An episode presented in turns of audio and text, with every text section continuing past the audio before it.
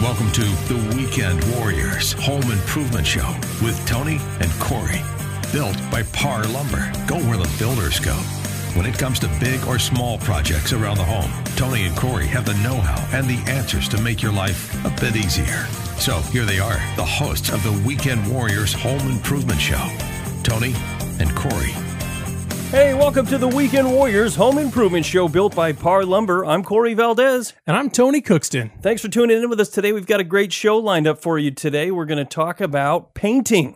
What's that thing that we can do uh, between the months of November and March when it's raining outside in the Pacific Northwest? Yeah, it's cold. It's rainy. Nobody wants to be outside doing stuff, especially cleaning out your gutters, which you should be doing, but uh, you're probably not. Yeah. Like me. Yeah. So we're going to focus on uh, really indoor painting. Obviously, a lot of the things that we're going to talk about hold true for painting the outside of the home, which is something that I need to do, paint the outside of my home. But that's not going to happen over the next few months. So one of the things that we can do uh, is paint inside. I mean, I feel like that you, you're in the house and years and years and years go by and, uh, and the wall colors and the ceiling colors are the same.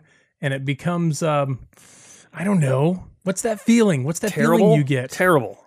You get that feeling where you've just hatred. Been in the I don't know if it's hatred, but well, I'll tell you. You get that feeling that you've been in the same place for so long and, and you need something new and bright and fresh. You called me originally about this topic and it struck a chord with me because I just painted our living room uh, after living in our home for three years. It was this hideous uh, yellow color. It was like this pale yellow, and the whole room was pale yellow, and it's this big vaulted ceiling, you know, twelve, fourteen foot vaulted ceiling on one side, and then it comes down in the back, and uh, we hated it.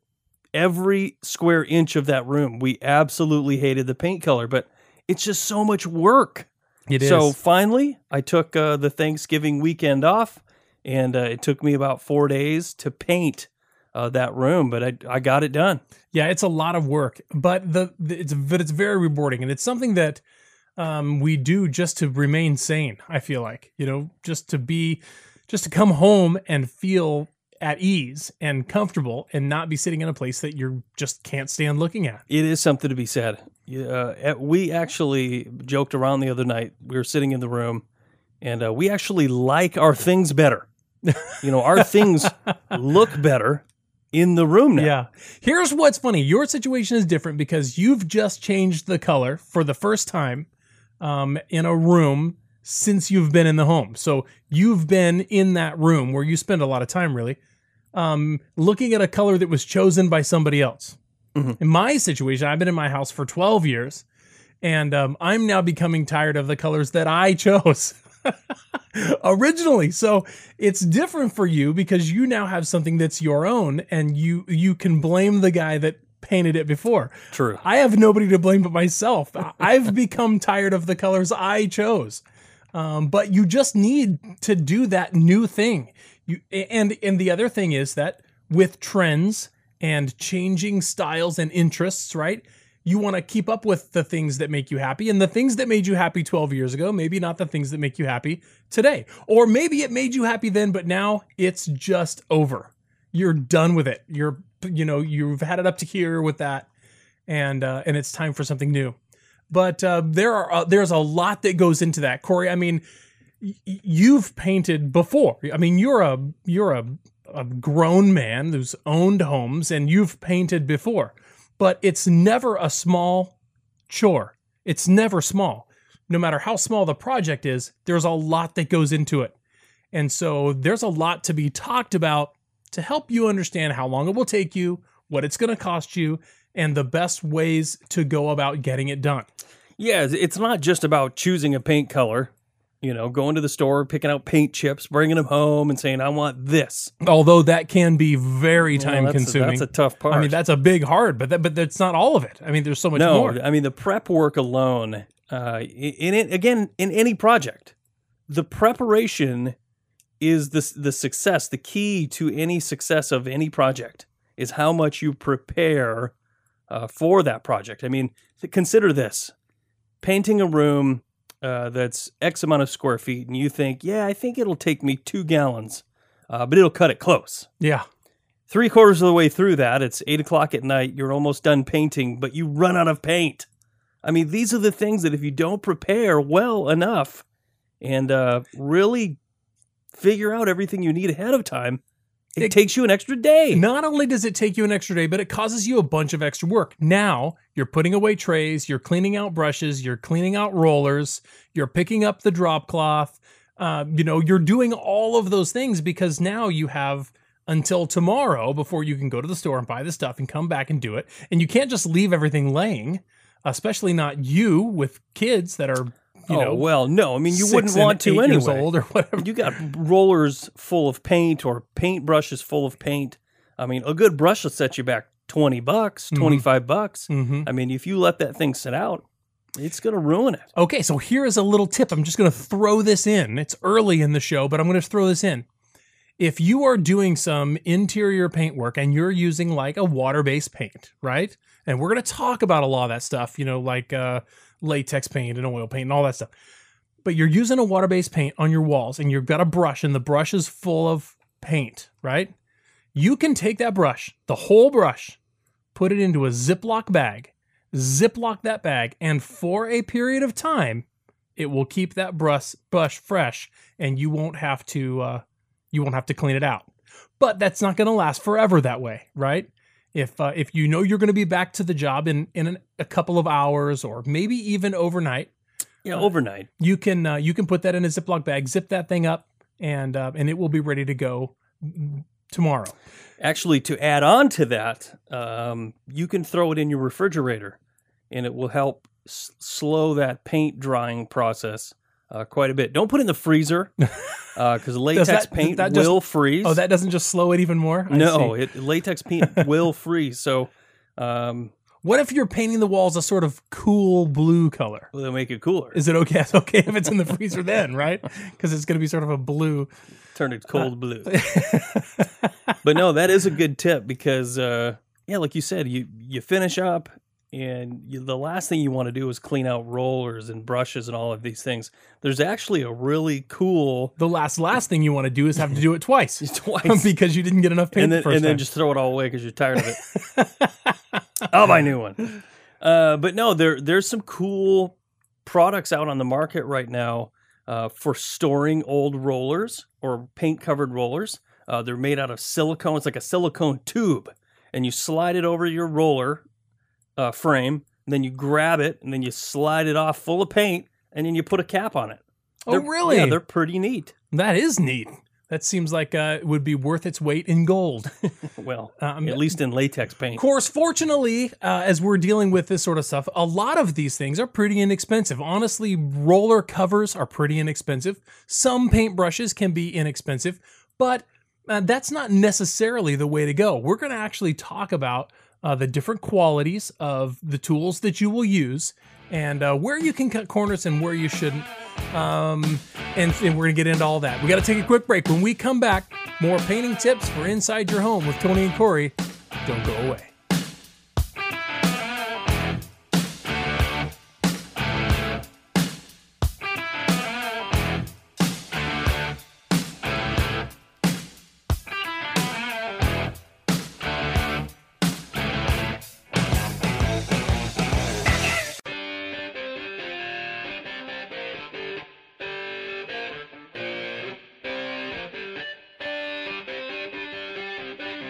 You're listening to The Weekend Warriors Home Improvement Show with Tony and Corey, built by Parr Lumber.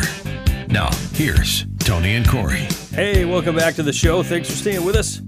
It's time to pick up that paintbrush and get going. I'm really glad we're having the show because, honestly, I have got some painting inside my house that I need to do as well. We've actually already got paint colors sort of swatched. Oh, you already picked them out. Swatched on. Well, we picked out some, and we've got them swatched on the wall. Right? We we got that far. We got to the to the paint store. We picked out some colors that we liked, a few. Uh, we got them home. We got them up on the wall. And then we're unable to commit immediately after that. That's how far we got. And you know, honestly, that was about two years ago. So for the last two years, I've had these uh, paint swatches uh, uh, painted up on the wall. And uh, and honestly, the weird thing is, at the time that we were unable to commit, right, we just weren't sure about those colors. And now I've been looking at them for so long, I kind of like them. I think they've, they've grown on me. Uh, and so we may end up staying with those colors after all. But it, it can be a very arduous task, right? Because uh, maybe you're not only choosing the color for you. Maybe you're choosing the color for you and others that are in the home. And anybody who has an opinion uh, is going to make the going to make the uh, decision even more difficult. Did did how did you choose colors? Did you just let your wife choose the colors? And you, then you uh, went with whatever she wanted? Essentially. You know, the there there is popular colors out on the market. You know, you go to a lot of the paint stores and they have designer colors. They have uh, color palettes, so to speak, so that you can go in there and say, you know, I like this color palette. And a lot of times they... They lay out on there five or six different colors that are that complement each other. That work good they, together, they go yeah. very well with each other. And you say, you know what? I want that for my trim. I want that for my walls. The decisions are made for you. All you got to do is just get in the right realm. Kind of. I mean, the uh, Miller Paints, great Pacific Northwest company. Uh, they have that. They they have teamed up with uh, professional designers that go in there and have these these fantastic color palettes. Uh, and we did that in our kitchen. We painted it white. You know, it was very popular white, uh, but it wasn't just white, white. It was very alabaster or something like that. Yeah, there's like seventy-five different whites. A million. uh, but the walls is very popular to do with what's called grayge. Yeah. It's uh, gray slash beige. Yeah. Uh, but you have to be careful there because a lot of the grays, you know, you hear this term warm gray. Well, seems silly. Warm gray, yeah. Uh, but you, there are grays that have the more of that brownish hue to them, yeah. And that's kind of what they refer to as grayish. Yeah. And uh, during the day they look kind of gray, and at night they look brown. Yeah, I, another very important tip, and we're going to definitely cover that one. Well, that uh, was one of my through. that was one of my tips actually on my list was um, if you pick out a color and you're not sure about it, don't just do a chip. You know, the paint chips are great to get an idea, uh, but if you're if you're one of those people that are very indecisive, uh, get a quart of it, get a pint of it. Get a lot of places will have sample bags mixed up, these just little pre-mixed bags that you can take home and paint a larger area. Uh, if you don't want to actually paint it on your wall, paint it on a piece of cardboard or and tape of, it. Yeah, or a piece of wood or trim or something yeah, like that. And yeah. tape it to your wall. That way you can see what it looks like on a larger area. You can see what it looks like in different lighting. Um, paint, I don't know if you know this, Tony, but uh, light bulbs burn in what's called Kelvin. You know, the, the temperature of the bulb uh, determines the color that it emits. Interesting. So the higher the Kelvin, the bluer the bulb, the whiter it is. So you've seen this on uh, probably driving through neighborhoods. You'll see somebody's front porch light, you know, where they've grabbed a new C F L or a new L E D bulb with a really high Kelvin. It looks white. Yeah. You know, and the house next door has like that old incandescent-y yellow. Warm yellow color. Yeah. Well, it's the same with bulbs. I mean, you can get every color under the rainbow. You know, I I prefer the warm yellow, and they look totally different. When you have a light bulb, uh, like a C F L, they look totally different. Because uh, uh, what's the word? The fluorescents mm-hmm. give off a greenish hue. Oh, yeah. So you got to be really careful uh, how you're choosing colors and how you look at them. When you're in the store, it's going to look totally different than if you're standing out in the sun or if you're standing out uh, in your living room under your lighting. So it makes sense that you would put that on the wall and you would look at it in the daytime and you would look at it in the nighttime with the lights, uh, you know, with the lights all on. Mm-hmm. Uh, and to give you several different looks at it, I've been really, you know, studying mine for two years. I've got a pretty good idea now uh, whether, whether look at I, it. You got to look at it in the pitch black. Yeah, I've looked really, at it. Really see what it, I've, uh, you know, I've turned my black light on in there to see what it looks like under my black light. I got it pretty well figured out now after a couple years. But uh, that's a that that decision is a difficult part of the process. But let's rewind. Let's just back her straight up and let's talk about the first things you did uh, when you decided that this was the room you were going to paint, and uh, and you had uh, to prepare for that. I mean, was the first thing you did buy paint, or was the first thing you did prepare the walls for paint? You know, the first thing I did was buy paint. Uh, we picked out the color already. We had already painted our kitchen that color, and we knew what we wanted. Um, I did run into an error, and I'll tell you about that a little bit later, and it has to do with the sheen. That was the second choice I had to make. We picked the color, then you have to pick the sheen. Um, the Charlie Sheen? The, the, the, the yeah, the, the dad. What was the dad? The Martin Sheen. Martin Sheen. You could get the Martin Sheen, the Charlie Sheen, or you can go completely off the books and go with the Emilio Estevez, which is, go. yeah, the third Sheen, really. But the other brother. Yeah, it's different. Uh, no, I mean, when you're talking about sheens, you're talking about the shininess of that paint. Uh, you can get flat, eggshell, satin, semi-gloss, and glossy. Uh, flat being obviously the most flat, eggshell the next, satin's right in the middle, uh, semi-gloss, and then glossy would obviously is just like it sounds, it's glossy. glossy. Um, different manufacturers of paint will call those different things. Sometimes they'll call them, I don't even know. Low luster. Yeah, luster, that's one of them. Yeah. I forget who does that. There's lots Sherwin of, Williams, yeah, maybe? There's going to be lots of in-betweeners, and some of them will add some. Uh, you'll find glossy, and you'll find high gloss, and super duper, uber high gloss, and, uh, you know, there's a lot of those things. Uh, you have to try to be objective, and feel free to ask the professional that's selling the product, where does this fall into the line between right. flat and gloss? Sure, sure, sure. Uh, but when choosing your sheen, uh, it's important to know what you're painting and where you're painting it. That's very important. And what you have going on in there. Uh, flat paints, if you consider on that realm of, of glossy to flat, flat paints are not easily cleanable. You can't wipe them as easily as you can a glossy. A glossy paint you can scrub on, you know, so the, the glossy paint is perfect for trim.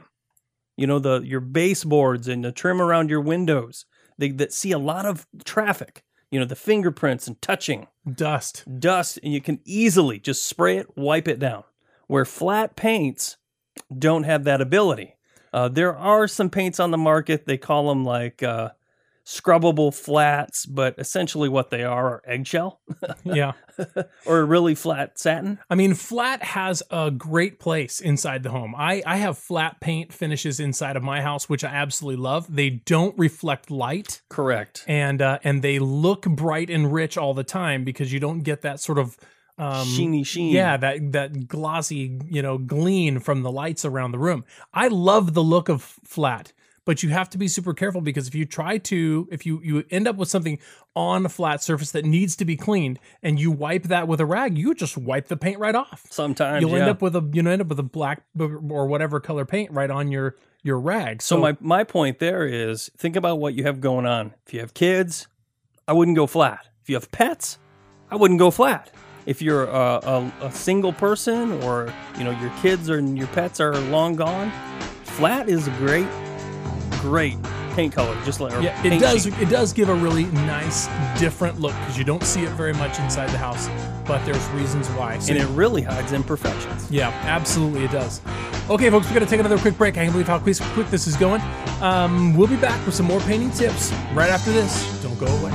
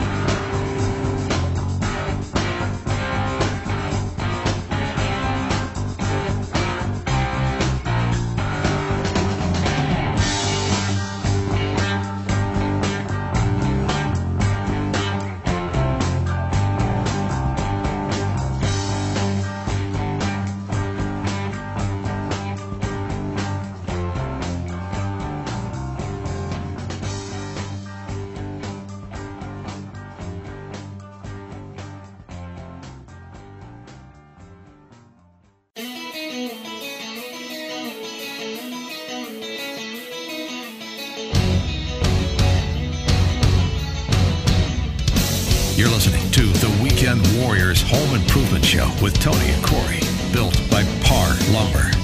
Now, here's Tony and Corey.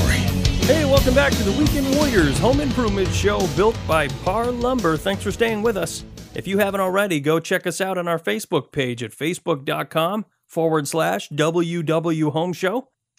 Feel free to leave a comment, or if you want to shoot us an email, you can go to parr dot com, that's P A R R dot com, uh, click on the Weekend Warriors link, and both Tony and I's email addresses are there. And you can send us a question if you'd like. We're always happy to hear from the listeners. Uh, if you've got comments or questions, or uh, if you just want to make fun of the way we sound on the radio, we, we love all that stuff. We love to make a connection with our listeners. It's uh, it's something we enjoy. I actually got an email from a listener this summer uh, asking a paint question, and I thought it would probably be appropriate to bring it up right now. He wanted to know the difference between latex paint and oil-based paint. You know, and that's not really an, an easy question to answer. I know you've done a little bit of research on it. What did you yeah. come up with?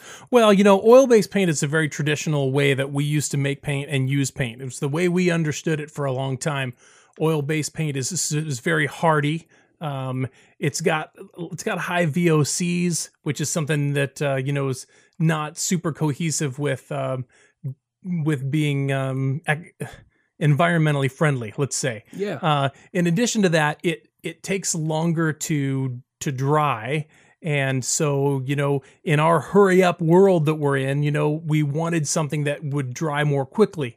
Um, oil base gives you a longer period of time to work with the paint, right? You can you can paint it with a with a brush and paint back over it and paint back over it, and you have time. With uh, with a, a latex paint or a water based paint, you end up with it drying more quickly, uh, gets a skin on it more quickly, and it just shortens your work time with the product. Additionally, with with oil-based paint, it lays down more evenly. It gets better flow, and it lays down more evenly, and you end up with less mm, brush strokes or whatever you call those uh, those marks that you get left on the yeah, wall. Brush marks. Brush marks. Uh, because it doesn't dry so quickly, right? It lays down and it's more even, gives you a more even finish.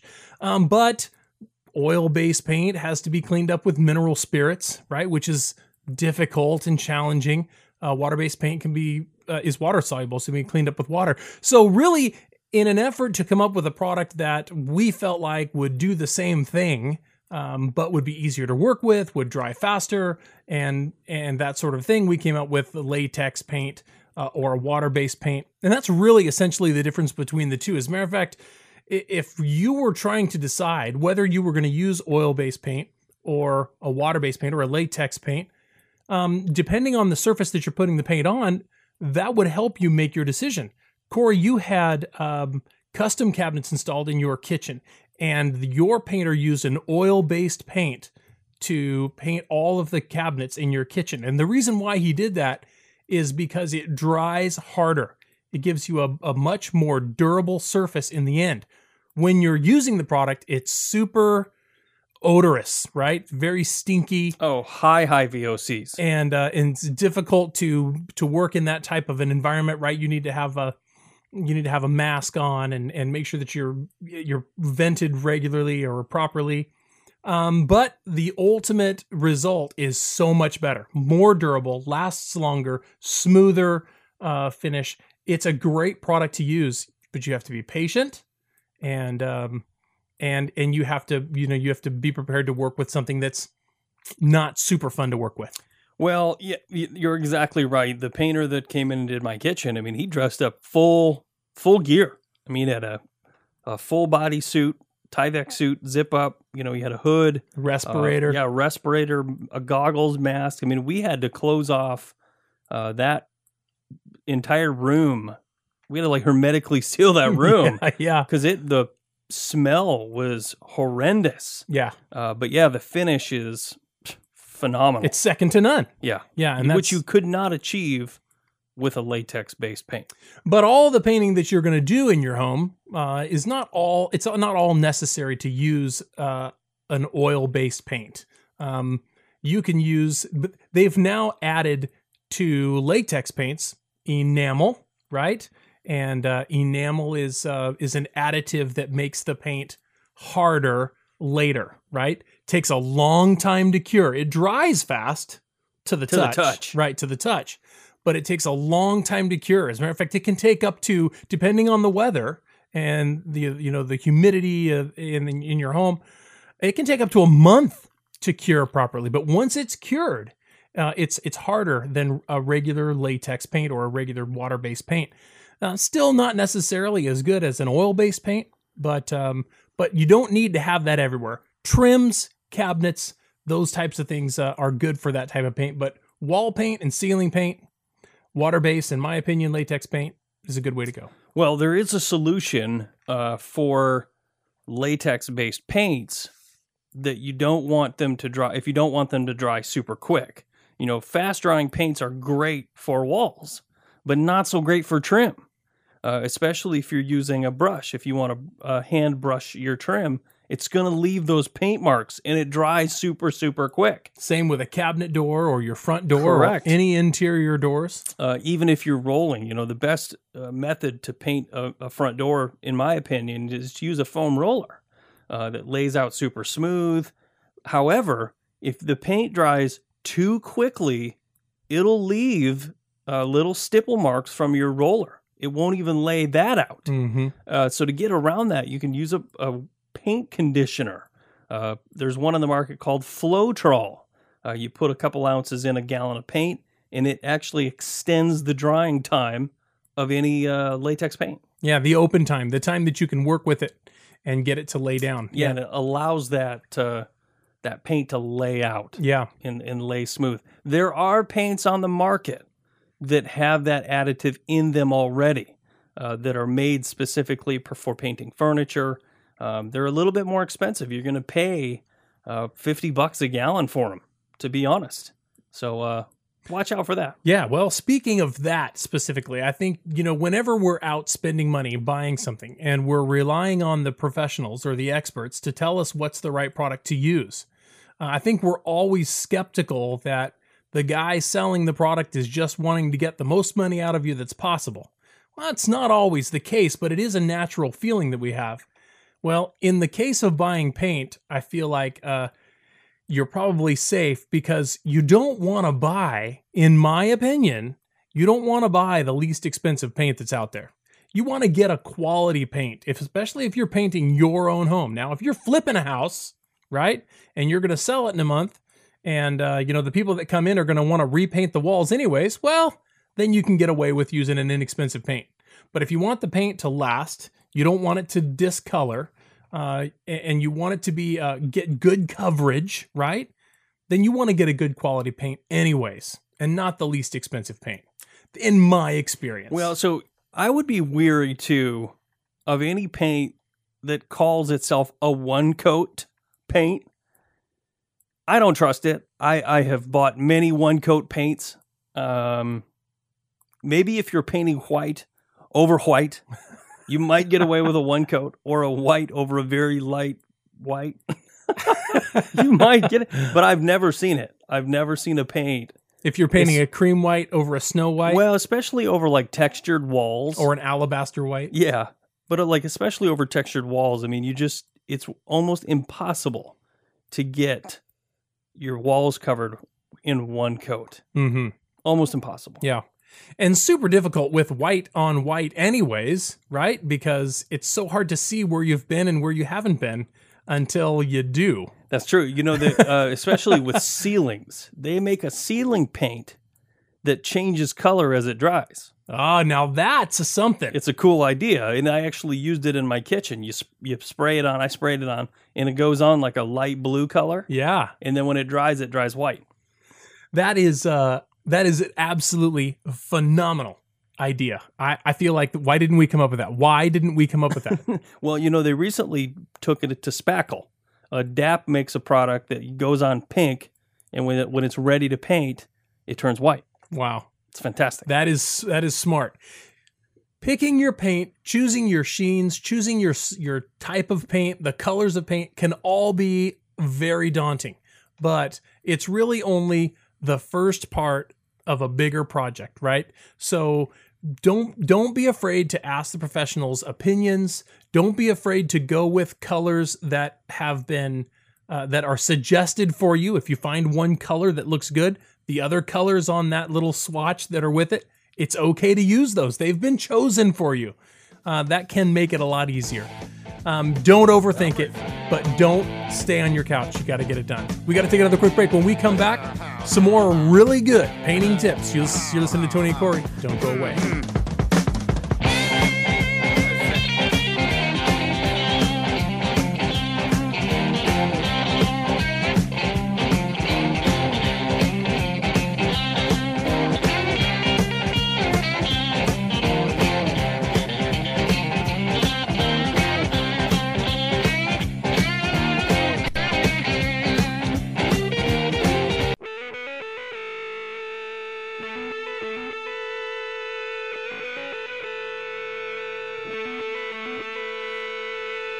You're listening to the Weekend Warriors Home Improvement Show with Tony and Corey, built by Parr Lumber. Now, here's Tony and Corey. Hey, welcome back. Thanks for staying with us. Today in the show, we're talking about painting. Uh, it's a tedious task that everybody does, or everybody well, maybe wants to, or doesn't want to. I, you know, I, Tony, I actually enjoy painting. Well, here's the thing. I was going to actually ask you about this. You know, a lot of people, when they think about having the interior of their home painted, they think, man, I'm going to get a contractor. I want it done right. I want it done fast, right? And I don't want to have to mess with all of that stuff. And while that's certainly something you can do, um, unless saving money is not even on your, you know, is not even it, in the scope, in your scope. Yeah, unless it's not in your wheelhouse. Yeah. Uh, then otherwise it doesn't make any sense, right? Because it's totally something you can do. You just have to do it. You just have to get up and do it. It's not fun work necessarily, but it's rewarding. And it's a lot more rewarding doing it yourself than paying somebody to do it.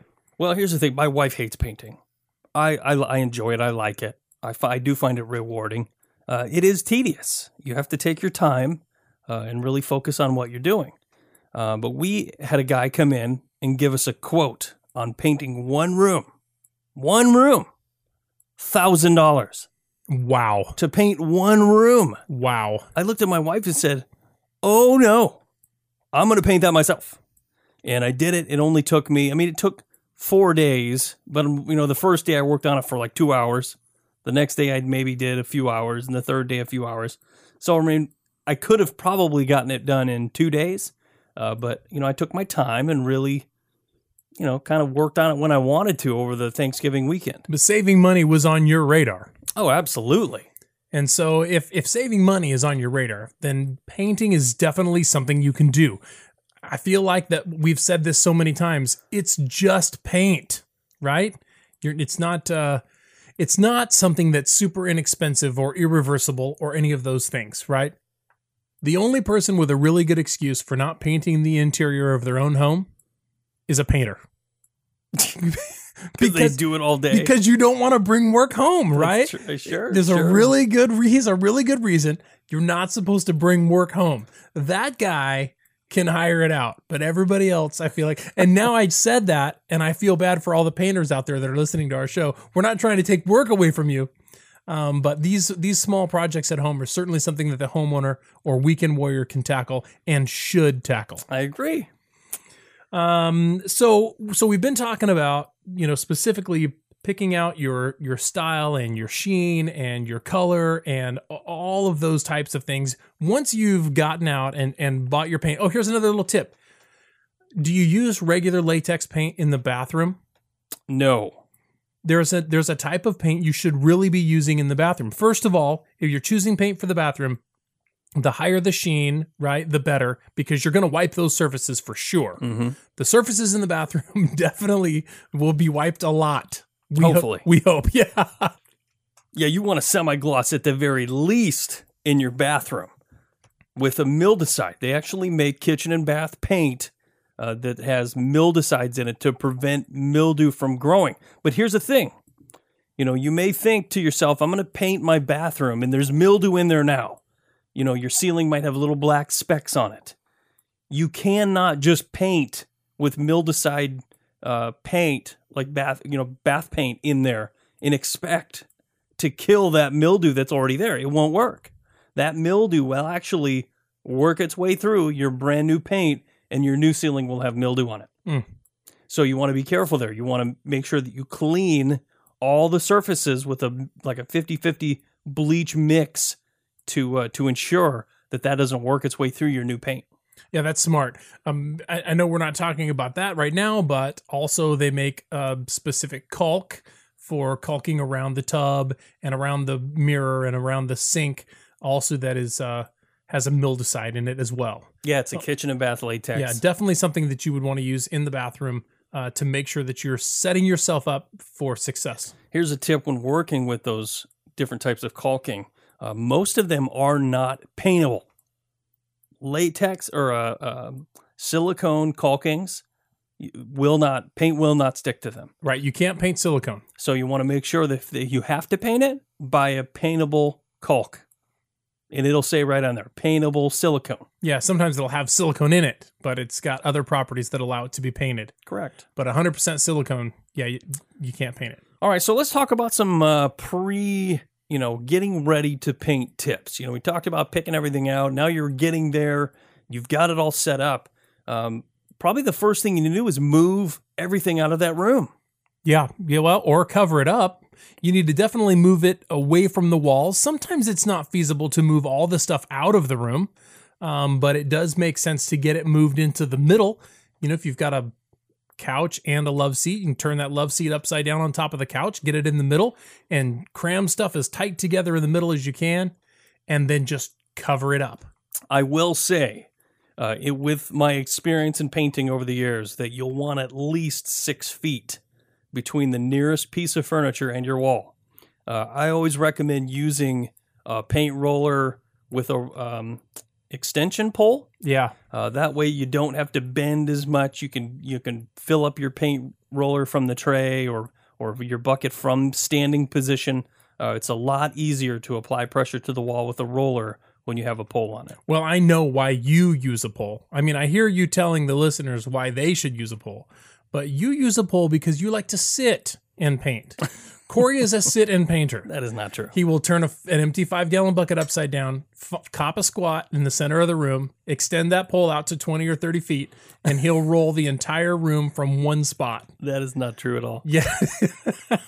I actually feel like that I could see you doing that. I haven't seen you do that, but I feel like it's something you would do. No, uh, you know, actually the room that I just painted had uh, fourteen foot ceilings, and I had to get scaffolding to stand on that was uh, five feet. And then I still had to get a pole and extend it so I could reach with the as wow. high as I could reach to get to the ceiling. You built scaffolding inside the the living room. Yeah, I had to. It's a huge, you know, vaulted area. That's a major undertaking. Had you And that's why we it took three years to paint it. Had you anticipated that prior to starting the project that you Absolutely. Knew you were going to need scaffolding Absolutely. To get up there? Wow. I actually uh, started out a little bit um, with an extension ladder.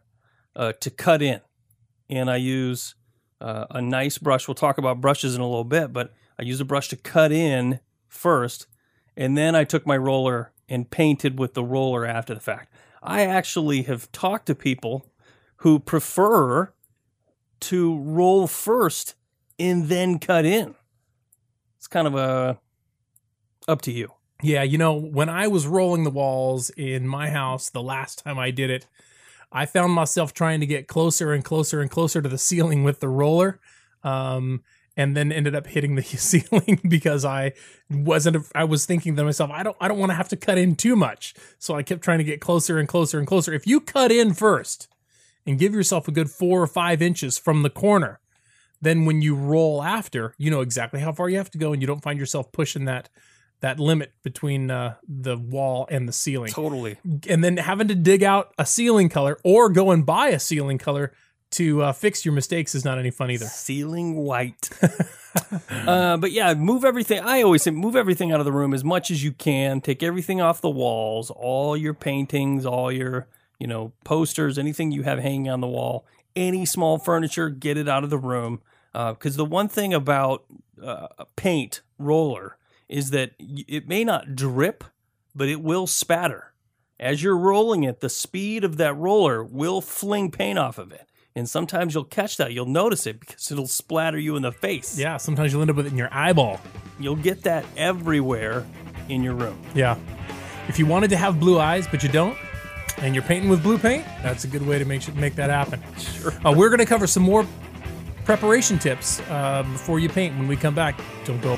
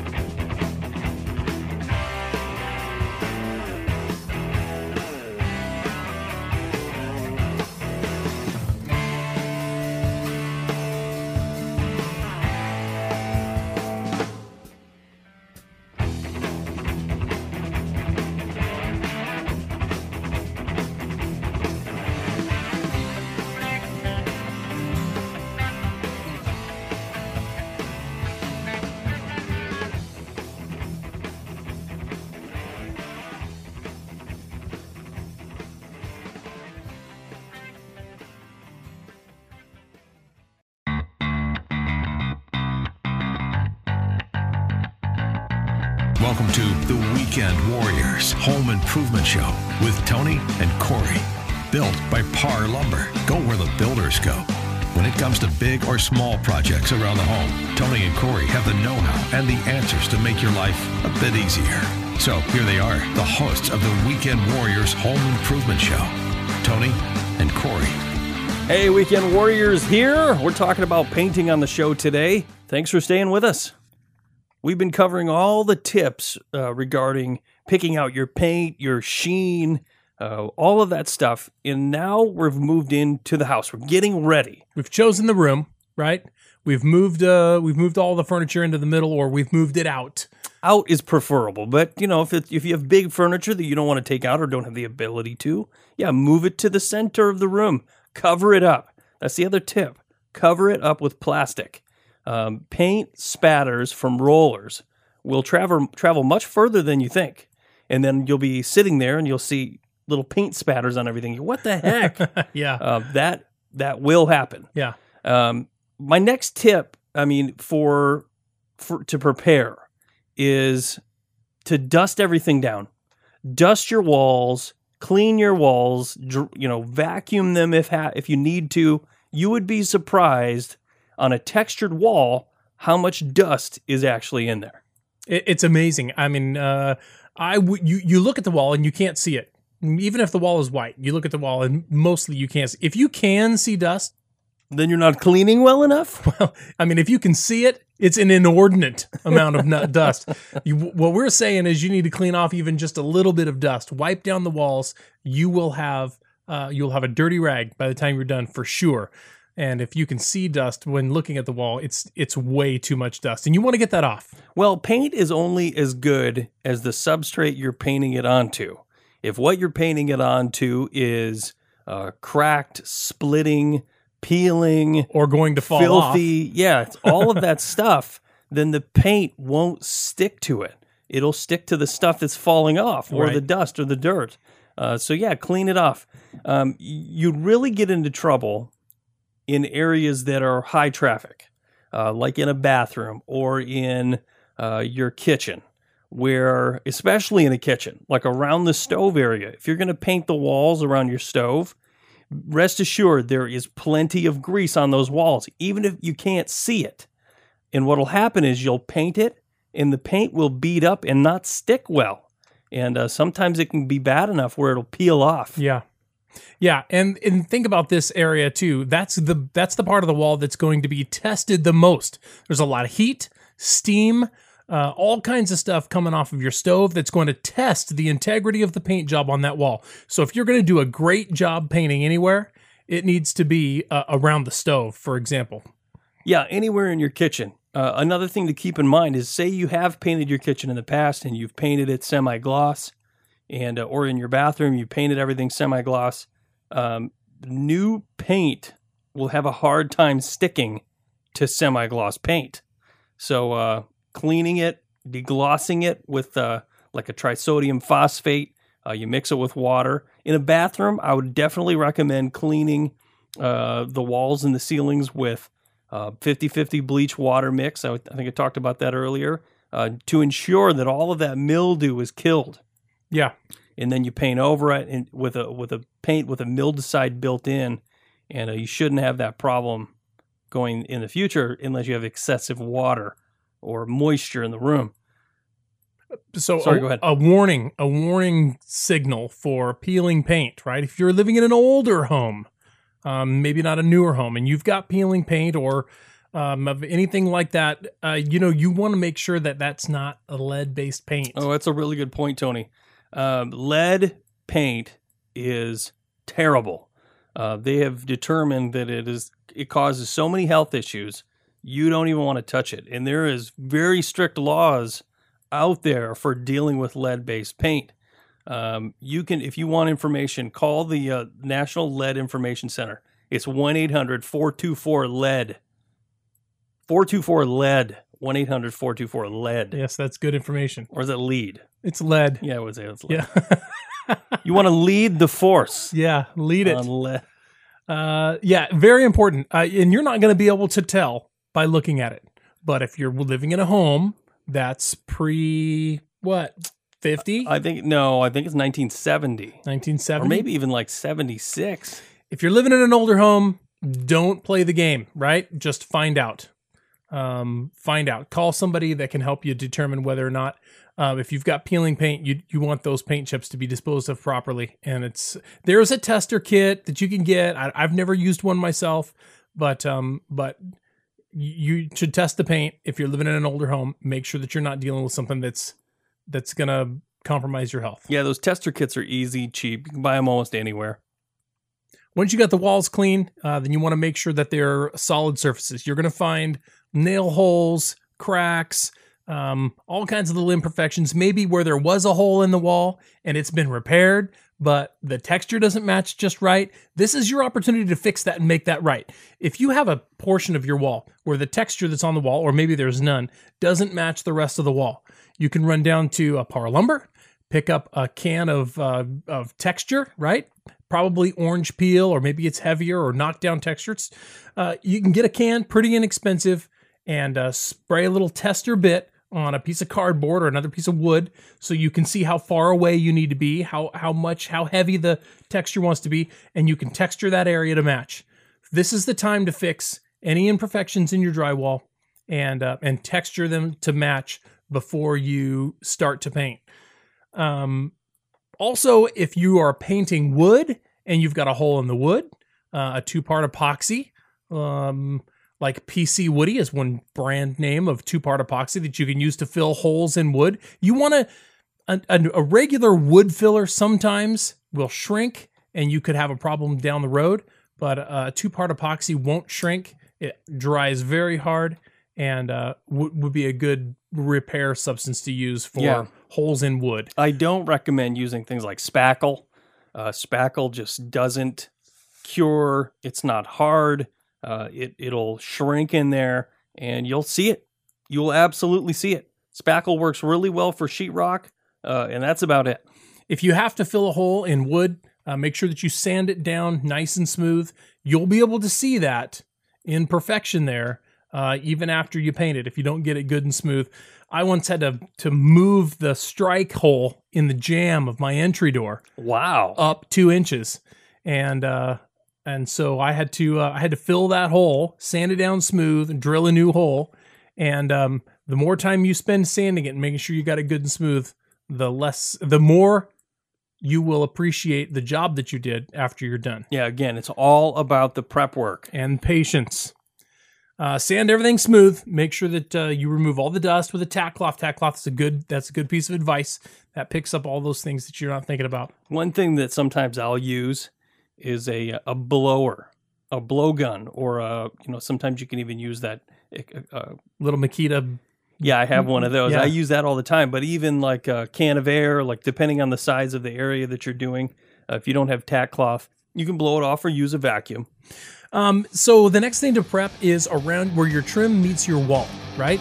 Um, even if the people before you didn't, you need to make sure you do that before you paint. I've got some tips about that too. We'll be right back. Don't go away.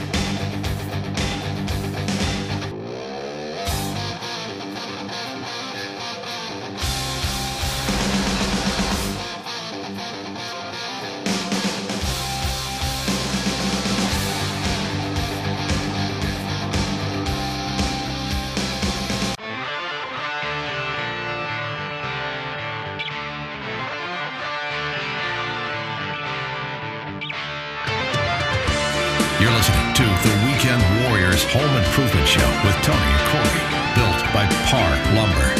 Now, here's Tony and Corey. Tony and I are talking about painting today. We've got some tips lined up for you. We've been talking about uh, how to choose your paint, the right the right sheens for the job. Uh, we're talking about some of the tools you need to do to get ready. Um, right before the break, we were talking about um, caulking. And I have a couple tips for caulking around your trim. Um, caulking tips. Caulking tips. Hey, that's a good one. Yeah, caulking tips. Um, there is a, a product called Painter's Caulk. Uh, that's just a really inexpensive acrylic, uh, paintable caulking uh, that you can shoot in around trim where it meets your walls or your ceiling. Um, that works really, really well. I've had a couple situations where, um, like around my kitchen cabinets recently, where the expansion and contraction of my house has caused that painter's caulk to flex so much that it has broken. So there's a gap, like a sixteenth of an inch gap or a thirty-second of an inch gap, uh, where that caulking just can't handle that expansion and contraction. Uh, so in that application, I'm going to use a more flexible caulking. Uh, so sometimes you got to go in and get uh, an acrylic-based silicone that, or a paintable silicone. There's tons of different ones out there that are more flexible. So if you see that situation in your home and you know about it, caulk it first ahead of time with that more flexible caulking and then paint. Like big stretch? Uh, that'd be a little, probably a little too much, but maybe like a Dynaflex uh, by D A P. That's a good one. Uh, it's a lot of them are meant for more exterior use because they see the beading, uh, but in that application, it would work fine. Um, when you are caulking, make sure you use a dripless caulk gun. Uh, what I mean by that, it actually has a mechanism in it that as you're squeezing it out, it doesn't have a ratchet. It has uh, like a pressurized handle and there's a spring in there. So when you let off, it releases pressure on the tube so it just doesn't keep squirting out or oozing out. Um, have you ever caulked anything and then set the gun down and come back to a A glob of caulking sitting there? Well, I'll tell you what. You don't have to spend a lot of time caulking to to learn a, a trick very quickly, which is if you've got a six-foot run, a bead of caulk, right? And you get to about four foot, you stop pressing the button, right? Yeah. And you let it run out because it's going. Or you have a quick thumb to release the pressure on the back of that gun. If you're doing that work, you learn how to use that gun. That's true. Uh, using a dripless caulking gun, Uh, no doubt would make that a lot easier. It takes the, you know, it takes the technique out of it, I think, a little bit uh, that you just don't have to have. But you'll learn that very quickly. Um, when you ratchet that, it's going to keep pushing on that and keep pushing caulk out until uh, until it's run out there. And so you need to release that pressure quickly uh, and stop squeezing the trigger, um, you know, two feet before you're done because there's plenty of pressure in there to get that all out. Yeah, caulking, you know, it is a little tougher than if you've never done it. And there there is a lot of technique involved in the way you cut the tip and how much pressure is applied and the angle at which you hold the caulking gun to the surface. The way you even yeah. how uh, how the tip is associated and rotated uh, can even determine how well that bead is laid in there. And then whether you tool it or don't tool it and how you do that. Always tool it. Yeah. Always, I, I, always, always. I'll tell you what, when I'm doing any type of caulking that's going to be painted over, right? Something that's not going to be, you know, a finished caulk that's going to be seen. Um, I keep a wet rag in one hand and um, and I run my finger along that bead and then wipe the excess off in my rag and I just move right on. I don't waste a lot of time. Here's what I do. And that's, it's very similar, but what I do is I'll take a small bowl, Uh, like a little uh, dish with warm soap water in it. And I'll dip my finger in that and then run that down the bead of caulk. And it allows it to smooth very, very nicely. Without sticking to your finger. Without sticking to your fingers. Yeah, that's smart. Um, the other week when I painted my living room, I, I didn't do that. I was just trying to hurry and I was trying to get that caulking done. And I just wetted my finger and then ran it down. Yep. Well, later when I came back to paint that, I cut that in. There was it was really rough. Yeah. So you really tell the difference. It's a good way to keep it nice and smooth. Yep. Dip your finger in soapy water, run it down, and wipe the excess off on a towel. Here's what you don't want to do. You don't want to t- paint the wall and the trim and not caulk that joint between. Yeah, don't do that. Caulk the joint between the trim and the wall. You may think to yourself, ah, oh, it's pretty tight. It's okay. After you paint, even if it looked like it was okay, you're going to see that shadow line, that black shadow line between the wall and the trim, and it's just going to make you... It's just going to make you wish you'd have, you'd have caulked it. Yeah, it doesn't look finished. It just doesn't That's look finished. Sure. Absolutely. Um, so don't skip that step. Uh, caulk between your trim and your wall. It, it'll make you happier. If uh, here's a, a really quick tip, uh, where your walls meet your ceilings. Uh, pay close attention, especially if you have textured ceilings. I'd say most most houses built these days have textured ceilings, even textured walls. And where they meet, a lot of times that texture kind of collects in the corner. So it makes it really hard to get a nice clean line with your brush. Uh, take a screwdriver and scrape it along that surface. That way you can have a nice clean edge where your walls meet your ceiling. Um, I never recommend taping. Do you tape around... The, where, but, but for where the ceiling the meets corners, the wall? Well, anywhere. Do you tape around your trim and stuff like that? Uh, absolutely, yes. I'm a taper. I am a non-taper. You're a non-taper? I do not tape. Wow. I well, think it's a waste of money. I think it's a waste of time. If you learn, if you have the correct brush, which we'll talk about in a minute, but if you have the correct brush, you should never have to tape. Well, I'm, I, I do tape. Um, I like the, the finish that I get. You know, sometimes... Um, I pulled the tape off too fast and end up uh, peeling back the skin a little bit on that uh, latex tape that's or paint that's I put down there, and that, that frustrates me a little bit. But I do like the result that I get when I when I tape, and it gives me um, a little extra confidence that I you know if I push a little bit too hard, if I move a little bit faster, I don't end up with with paint on that other surface, which ultimately results in more work for me. Um, so that's the way I do it, and I mean I can respect the fact that you don't. Um, I'm, I'm, I don't feel like that I am um, a precision enough painter to, um, to do a good job without taping. So yes, I'm a taper. You're a taper. Um, Tony the taper. Here's a tip. If you're painting a dark wall and you're not using a dark, dark color, you're going to want to prime it. Um, oil-based primer or water-based primer? Well, it depends on what you're putting. Your top coat is. If your top coat is oil-based, you want to use an oil-based primer.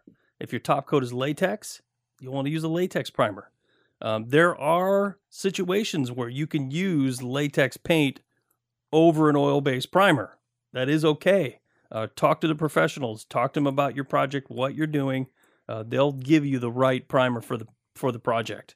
Uh, one tip, though, is if you're painting your walls, get the primer tinted the same color. Smart. Yeah, they can tint your primer.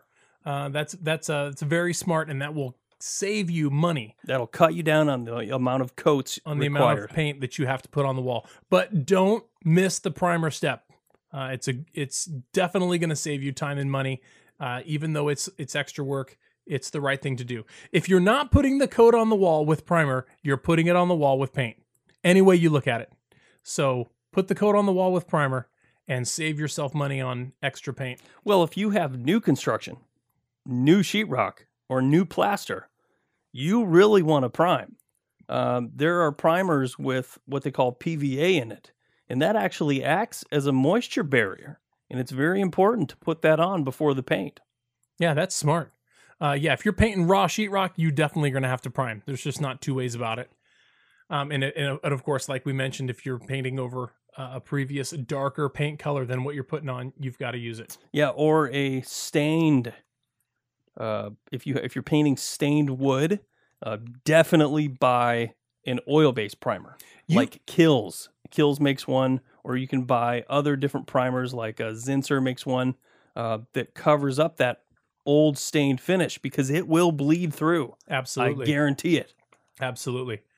Um, when we come back, we're going to talk about the different types of brushes and which one is going to work best for you. I know you have your preference. Let's talk about all of them and what they do. And when we come back, we got Mister Barbecue, so don't go away. We'll be right back.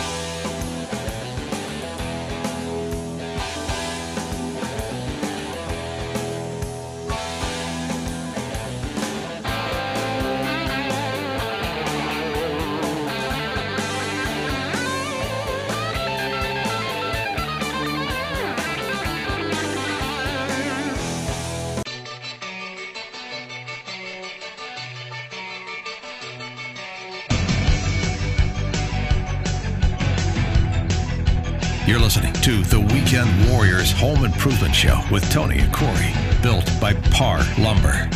Now, here's Tony and Corey. Hey, welcome back to the Weekend Warriors Home Improvement Show. Thanks for staying with us. Today on the show, Tony and I are talking about painting tips, everything you need, all of the tools, how to choose the right paint, and uh, we've been kind of giving you some tips on how to get prepped and ready to go. And all the stuff we've been talking about, Corey, kind of has been making me hungry. Well, you know, when you're painting and painting and painting and painting, you get hungry. Yeah, it's a lot of work and it tires you out and you need to refuel. What is the best way, in your opinion, to refuel after a long day of arduous painting? Talk to Mister Barbecue. Mister Barbecue. What's up, my brother? I am doing absolutely fantastic. And you? Uh, we're doing great. We're hoping that we can hone some of our painting skills by uh, basting something that, you know, needs yes. basting. Yes. You know what, guys? So, you know, it is the holiday season, and you're going to have hors d'oeuvres, and you're going to have people over, and you're going to do all that good stuff. So we did just have turkey. I hope you guys had a great one. Uh, I had a great one. one. I saw a picture of somebody smoked turkey here a while ago. Oh, the other picture looks awesome, too, that it's all carved up. Nice job, Tony. Oh, yeah, baby. That's wow. good. Wow. Um, so anyway, so we have all these parties and, and get together. So what we're going to do is we're going to do chicken poppers. Mm. And they, these are, these are delightful, little luscious, wonderful tasting pieces with bacon and barbecue sauce and everything else. So what we're going to do, you can use chicken breast, you can use thighs. I'm a thigh guy. I just, you know, I, I like thighs. It's hard to dry them out, but the recipe really calls for chicken breast. So you can do whatever you want. But what we're going to do is we're going to get uh, four chicken breasts. We're going to slice them in half, and then we're going to pound them out and get a piece of parchment paper, get a hammer. Uh, you know, they have those cooking ones where you can just uh, – it's a little flathead. Uh, you just pound them out and make them nice and thin. What we're going to do then is we're going to get uh, some cream cheese, which everybody loves. We're going to get some pepper jack cheese, which everybody loves. Uh, we're going to chop up a green onion. We're going to – nice little green onion, chop it up. And then we're going to get um, some jalapenos. Um, what we're going to do is, you know, you, you can leave the seeds in if you want, but I suggest you don't because we've got some other stuff going on here. So we're going to slice those jalapenos up. We're going to take the seeds out because that's the heat. We're going to wash them up a little bit. We're going to lay them in the breast. We're going to lay the cheese in there, both cheese in there. We're going to lay it in there. And then we're going to slowly roll it up, make a nice – it's going to be like like a little uh, – uh, like a little tiny prana pup. So it's going to be like probably three, four inches, three inches long, and uh, maybe half an inch wide, you know, something like that. And then we're going to get it all round up or uh, rolled up, and then we're going to wrap pepper bacon around it. So cheese, jalapenos, and chicken. And now we're going to wrap two pieces of really good pepper bacon around it. Wow. And then we're going to put a, yeah, but then we're going to put um, two little toothpicks in there, water the toothpicks so they don't catch on fire. And you're going to do as many as you need. I, I would recommend, you know, if it's a main meal, three, four per person. You know, if you're doing a bunch for a party, you know, it doesn't take that long to do them. Just roll them up And uh, so what we're going to do, once we get that all done, get the bacon on there, we're going to skewer them with a uh, toothpicks. We're going to set the smoker. You can cook this on the grill, but I would recommend the smoker. Um, I think it just adds a little different flavor to it. But we're going to go three seventy-five, so we're going to crank it up a little bit. And we're going to cook them for about thirty minutes. And uh, keep turning them to make sure. The important part is pink to clear on chicken, which we all talk about. The other issue is I don't like Uh, I like bacon done when you do these kind of things. So make sure you get the bacon crisp. And then with about five, ten minutes left of cooking, we're going to mix up our, our, our flavor barbecue sauce. Whatever you like. I like a little spicy. You know my mixture. I like the Guy Fieri's uh, Kansas City style bourbon and with uh, red chili. And then we're going to mix that all together. And then we're going to coat these things uh, very generously. And then we're going to try and caramelize the rest of it. So we're going to cook the last ten minutes, and we're going to caramelize this barbecue sauce over the top. So you got chicken, jalapenos, cheese, bacon, and a really great caramelized barbecue sauce over the top of them. Wow. You're ready to go. You're ready to go. That sounds absolutely delectable. What yeah. is, give us your suggestion, and I know we've done this a lot, but give us your suggestion on barbecue sauce. You're pretty much a Sweet Baby Ray's guy, right? Well, no, I, I used to like Sweet Baby Ray's, but I've kind of gone away from that. Um, what I like to do is, here's here's the deal. I don't, I have a hard time finding one that I just like as one. So what I do is I mix.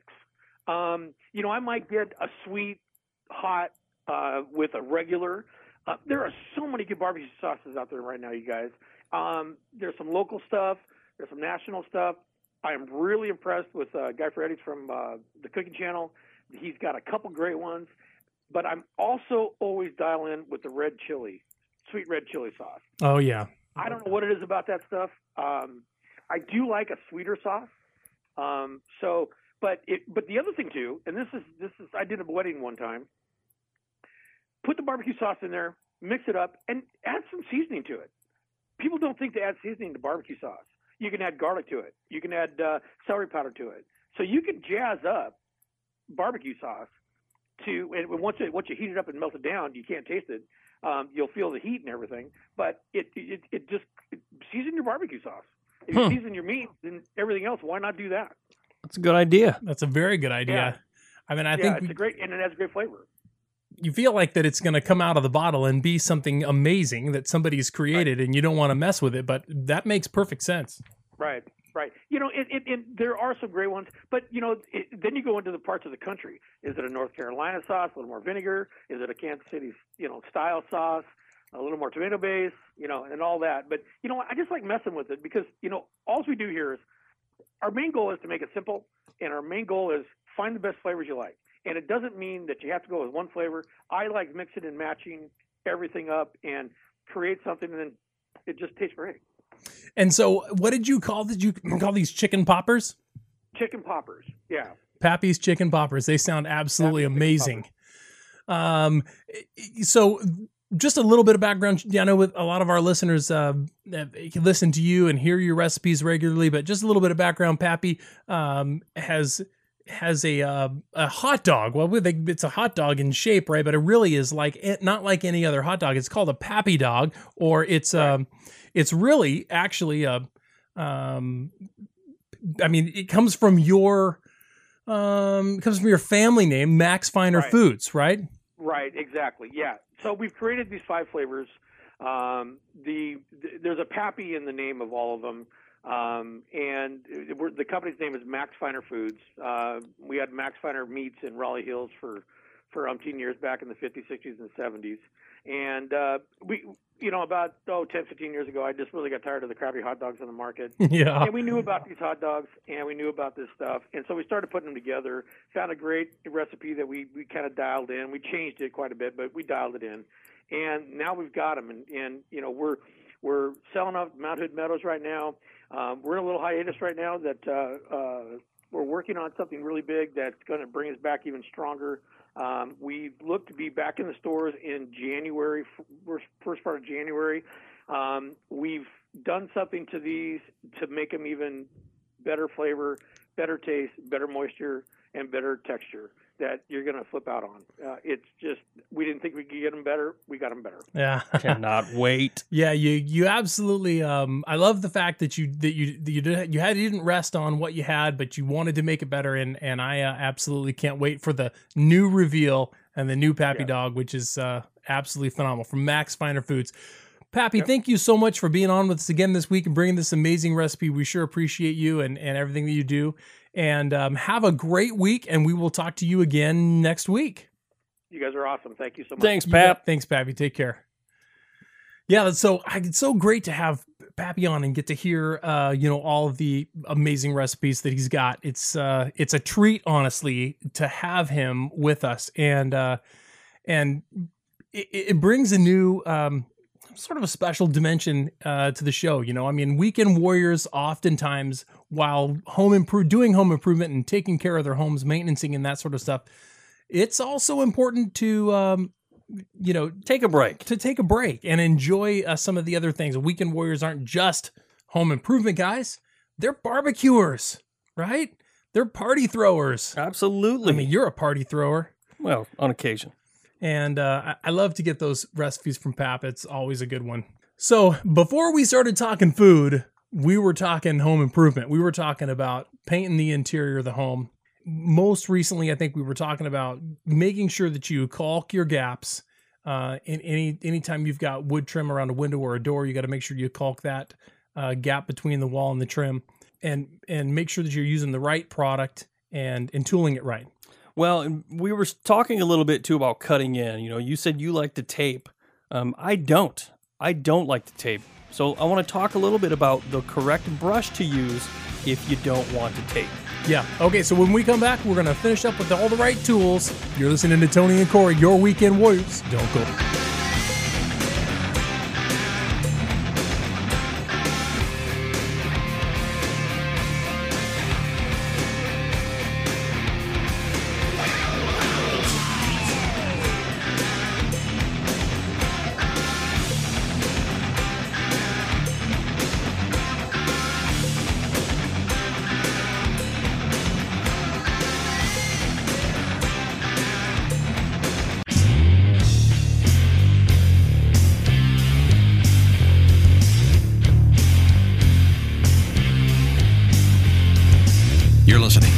Weekend Warriors Home Improvement Show with Tony and Corey, built by Parr Lumber.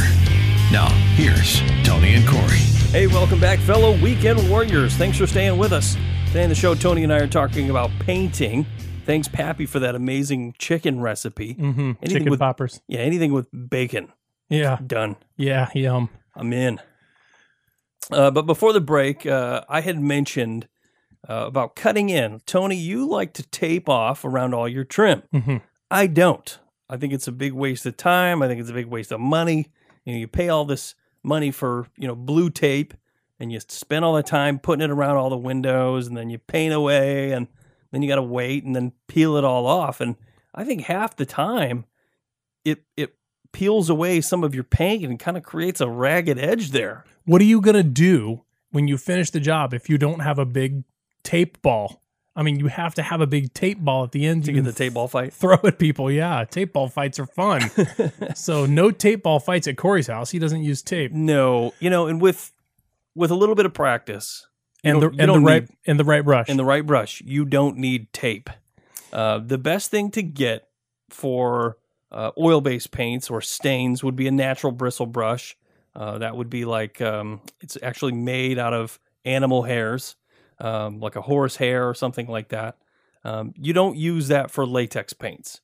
And the reason is because the water will get in there and actually swell those bristles and allow it to, uh, it just won't do a good job. Yeah. Um, I like to use blended brushes. They're blended with nylon and polyester. Uh, they have a nice um, rough tip to, to hold a lot of paint.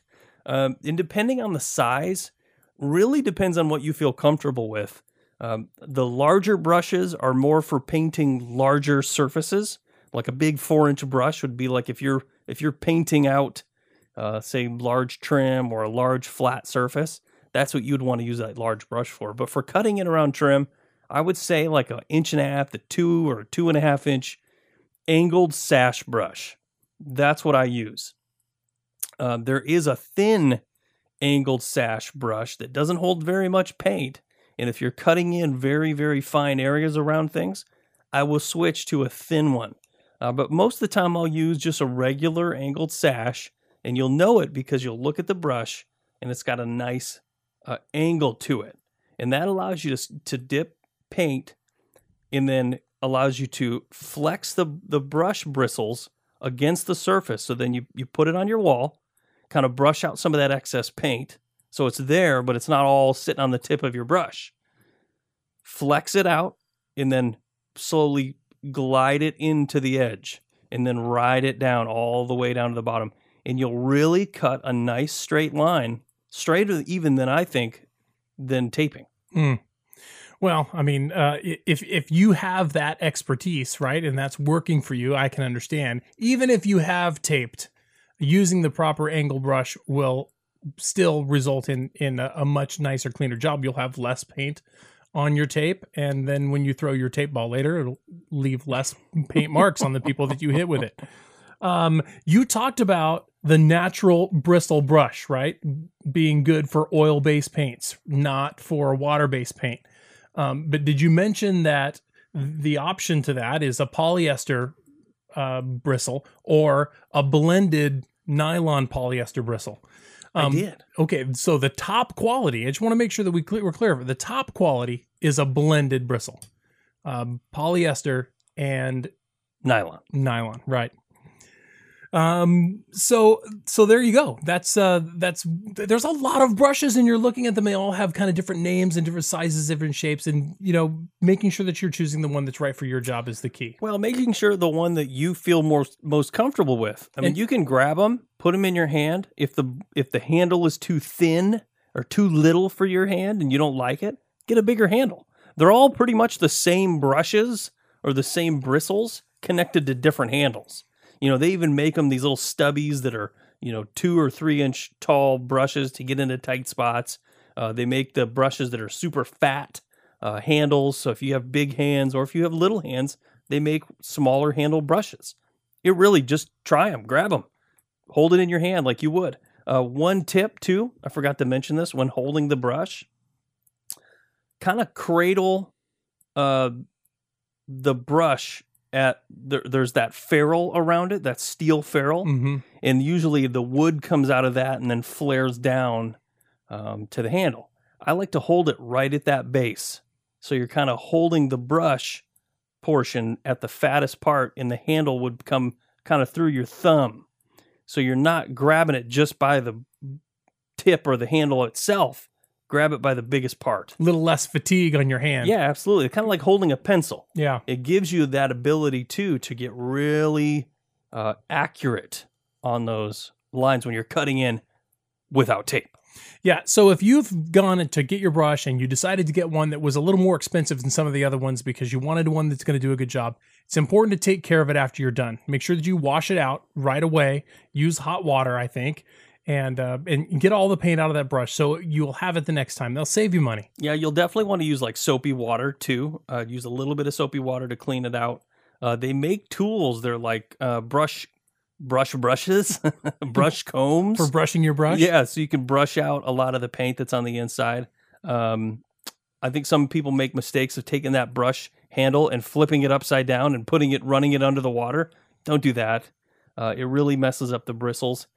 Um, the other thing with brushes, when you're painting, uh, one way to keep them from getting ruined is don't dip the brush into the paint more than halfway up the bristles.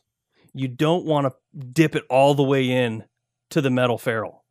All that paint will get in there and it's really hard to get out and it will ruin that brush.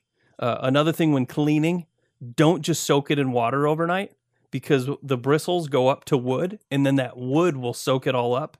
Eventually it'll make that really soft and those bristles will start to fall out. Yeah.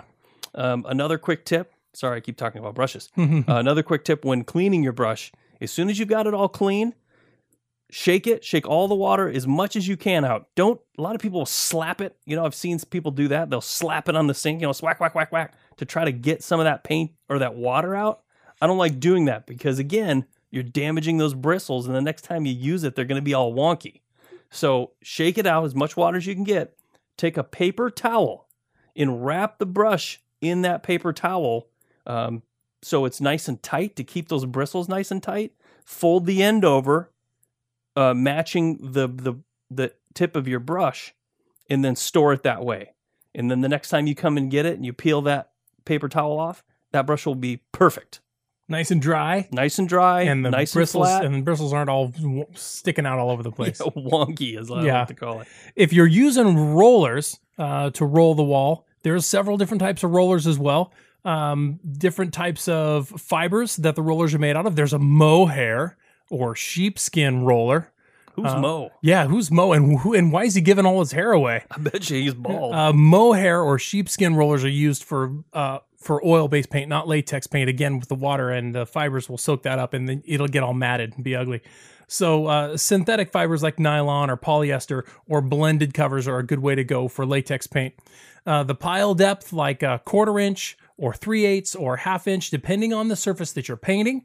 The rougher surfaces will need a larger nap, and um, the, the smoother surfaces need less nap. And uh, another good tip uh, for a t- good tip for your rollers is use some tape. Some of that tape that Corey doesn't want to use, use that tape and wrap it around the, the fibers of that uh, roller first and get some of that loose lint off. It won't end up on your wall. Oh, that's a good tip. It'll drive you crazy. Um, so just know what you're paint what you're painting: smooth, textured, um, super rough wood. Um, there's certain rollers for that stuff, and it'll say right on the wrapper there. Choosing the right tool for the job will be the one thing that's your saving grace and help you do a good job. Absolutely. More importantly than anything, get out there and do the work. We are out of time. Thank you so much for tuning in. This has been another episode of Your Weekend Warriors right here on the Weekend Warriors Radio Network. Have an amazing week.